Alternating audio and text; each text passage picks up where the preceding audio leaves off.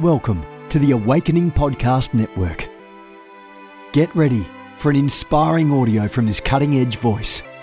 You can find more podcasts at awakeningpodcasts.com.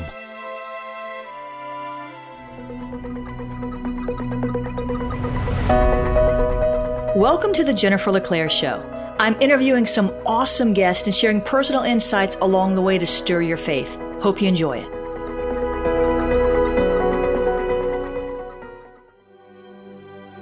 Reset of the prophetic movement is upon us. The second wave of prophets is rising in this hour. We stand at the edge of a new era in the prophetic.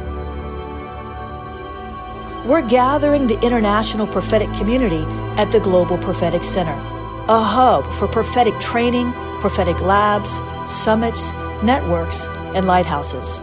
It's time for prophets to go deeper. It's time for seers to soar. It's time for prophetic voices to rise up and decree what says the Spirit of God with accuracy that causes the world to pay attention.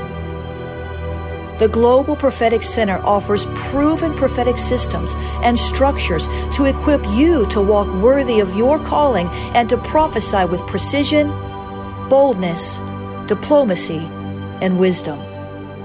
Get hands on training and mentoring in a safe environment that breeds true prophetic community and learning.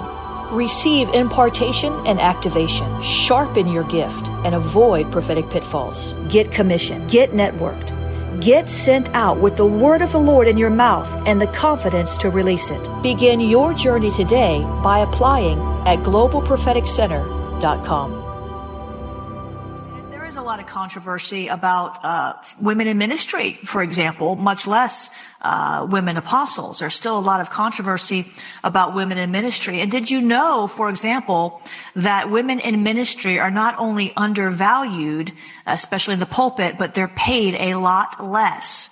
And that shouldn't be surprising uh, because uh, women in general typically are paid less than men in any field. I used to do uh, reports for this woman who uh, ran a executive search company, and she would do all these reports on technology and business and boards and salaries. And consistently, women are getting paid about twenty percent less. So that just demonstrates how women are undervalued. And I think that we need both men and women. We each have functions and roles and differences. And, you know, women are more nurturing and, you know, eh, so we have, we're supposed to complement each other. Men and women are supposed to complement each other. 2016 study of the sociology of religion reveals married women and moms with kids at home earned 72% I'm sorry, 72, 72 cents for every dollar made by men. Their pay gap was 28% less than men, twice as big as the single women's, which was 12% less. 88 cents on the dollar. And so the devil hates women in ministry. The devil hates women. The devil hates men. The devil hates everybody. But it seems like the devil has really worked to oppress women in particular.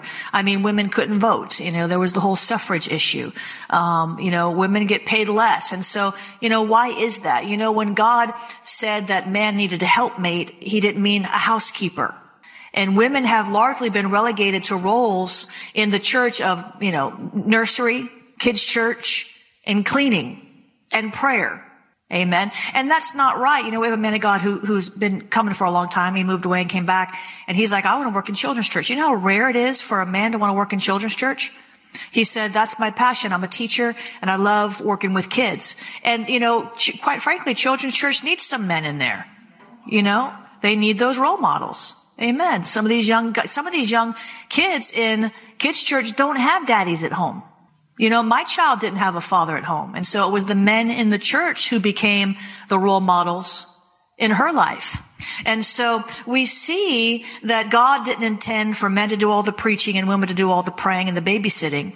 And the Bible clearly puts women in leadership roles. Deborah, Miriam the prophetess, Huldah, who was the wife of Isaiah, Priscilla in the New Testament. What's interesting about Priscilla in the New Testament is the Bible says Priscilla and Aquila. And Aquila was the husband of Priscilla. It kind of sounds like a man's name. Aquila kind of sounds, you know, flowery. But Aquila was actually the male and Priscilla the female and her name came first, which in the way that they would write back then, uh, it indicated that she actually was the more gifted one. And that's interesting to me. And that's not no shame in that. I mean, look at this. Joyce Meyer, I mean, her husband supports her. He's not the one in the pulpit. Um, Cindy Jacobs, her husband, is not the one. I mean, he sometimes she, he gets up there, but she's the preacher. She's the prophet. Dr. Sharon Stone, her husband Greg, he's the guy in the background doing the camera work in the administration. You know, so that's rare, but it does happen.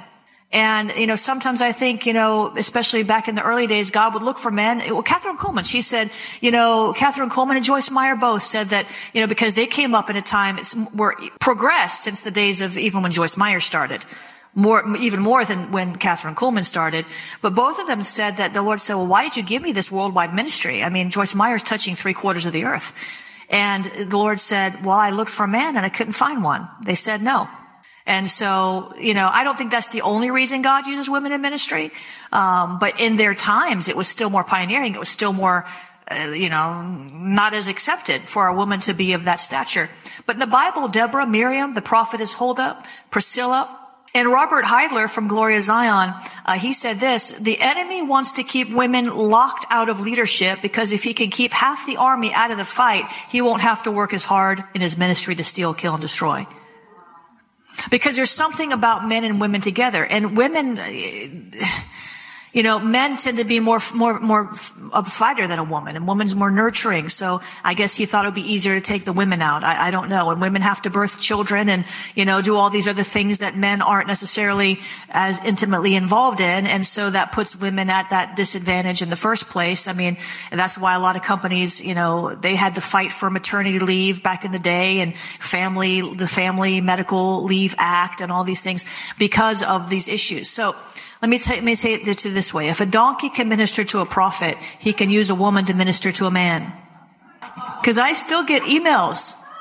I suffereth not a woman to teacheth. Okay, first of all,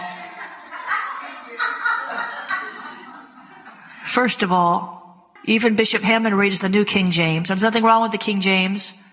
Galatians 3. Father, I thank you for the anointing of the Spirit of God. Help us to to get equipped to grapple with this issue. More than anything, this class is to give you the truth so that uh, we can all walk in the roles and the functions that God's called us to without being persecuted or uh, taking on a, a, persecution complex. We thank you, Lord, that you give us ears to hear and eyes to see, a heart to understand. In Jesus' name. All right. Galatians 3.28. Galatians 3.28. Paul wrote, There is neither Jew nor Greek, there is neither slave nor free. There is neither male nor female, for you are all one in Christ. Now, clearly there are males and females, but in the spirit, God's not, God's not looking at us in the same way. In the spirit, there's neither Jew nor Greek, there's neither slave nor free, there's neither male nor female, for you are all one in Christ. And if you are all Christ, then you're Abraham's seed and heirs according to the promise. So we're all Abraham's seed. We're all heirs of the promises of God. Aimee Semple McPherson, Kathryn Kuhlman, Marilyn Hickey, Joyce Meyer, Gloria Copeland.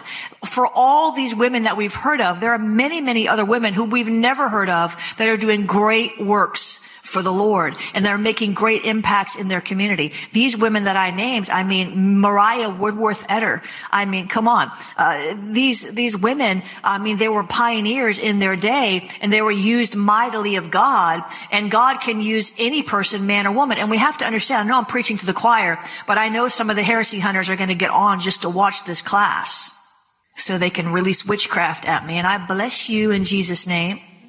Traditional religion often labels strong women as Jezebels. Jesus did not prevent women from entering ministry. He didn't. He never did. He never stopped. Paul wrote this in 1 Corinthians 12, 7 through 11. But the manifestation of the Spirit is given to each man. It is not given to women. That doesn't say that. First of all, some people don't even believe that the gifts of the Spirit are for today. But here's what it says. The manifestation of the Spirit is given to each one for the profit of all. For to one is given the word of wisdom through the Spirit, to another the word of knowledge, through the same Spirit, to another faith by the same Spirit, to another gifts of healings by the same Spirit, to another the working of miracles, to another prophecy, to another the discerning of spirits, to another different kinds of tongues, to another imp- interpretation of tongues. But one and the same Spirit works all these things, distributing each to one individually as he wills. Now, Paul didn't say that women can't operate in spiritual gifts. It says to all. And if you look up that word in scripture, all means all. It doesn't say all men. It says all. all it, it, refers to all people, all Christians. And I don't believe uh, that Paul intended for women to be denied opportunities to serve in various ministries. I mean, really think about it. Uh, it doesn't make any sense.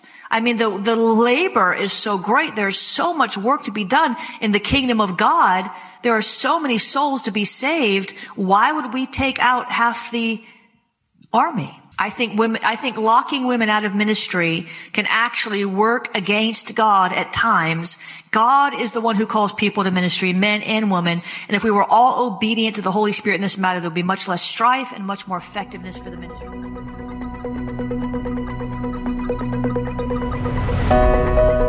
Thanks for listening to this podcast. You can visit me online at jenniferleclaire.org or sow into Operation Liberation, our missions arm at jenniferleclaire.org slash missions.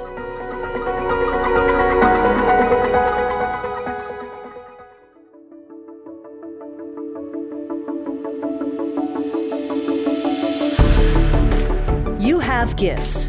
God expects you to use them. If you need training to school your gift, log on to schoolofthespirit.tv. You'll find training in spiritual warfare, prophetic ministry, prayer, seers ministry, writing, and so much more. Go to schoolofthespirit.tv today. You want to go deeper? Get equipped to overcome and walk in God's purpose for your life at Awakening House of Prayer's online campus. You'll experience an online family, preaching, teaching, and prophetic impartation for victorious living. We have over a thousand members online, hungry for what God is saying and doing in the earth. Visit ahop.online today and join our family.